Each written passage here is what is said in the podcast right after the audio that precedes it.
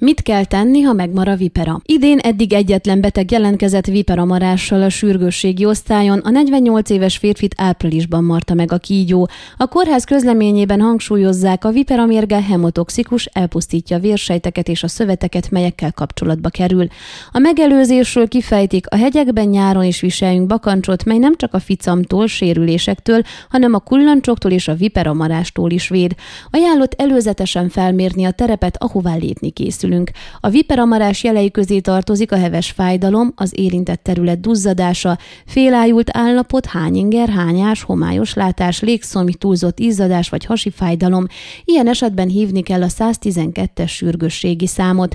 Azt tanácsolják, hogy a szakképzett segítség megérkezéséig mozogjunk minél kevesebbet, ne essünk pánikba, mert ha a szívverés szaporába keringés felgyorsul, és a méreg hamarabb terjed szét a szervezetben.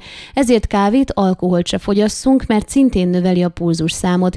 Minél több mérget el kell távolítani a sebből, amit fertőtleníteni kell. Az antihisztaminok késleltethetik a méreg hatását.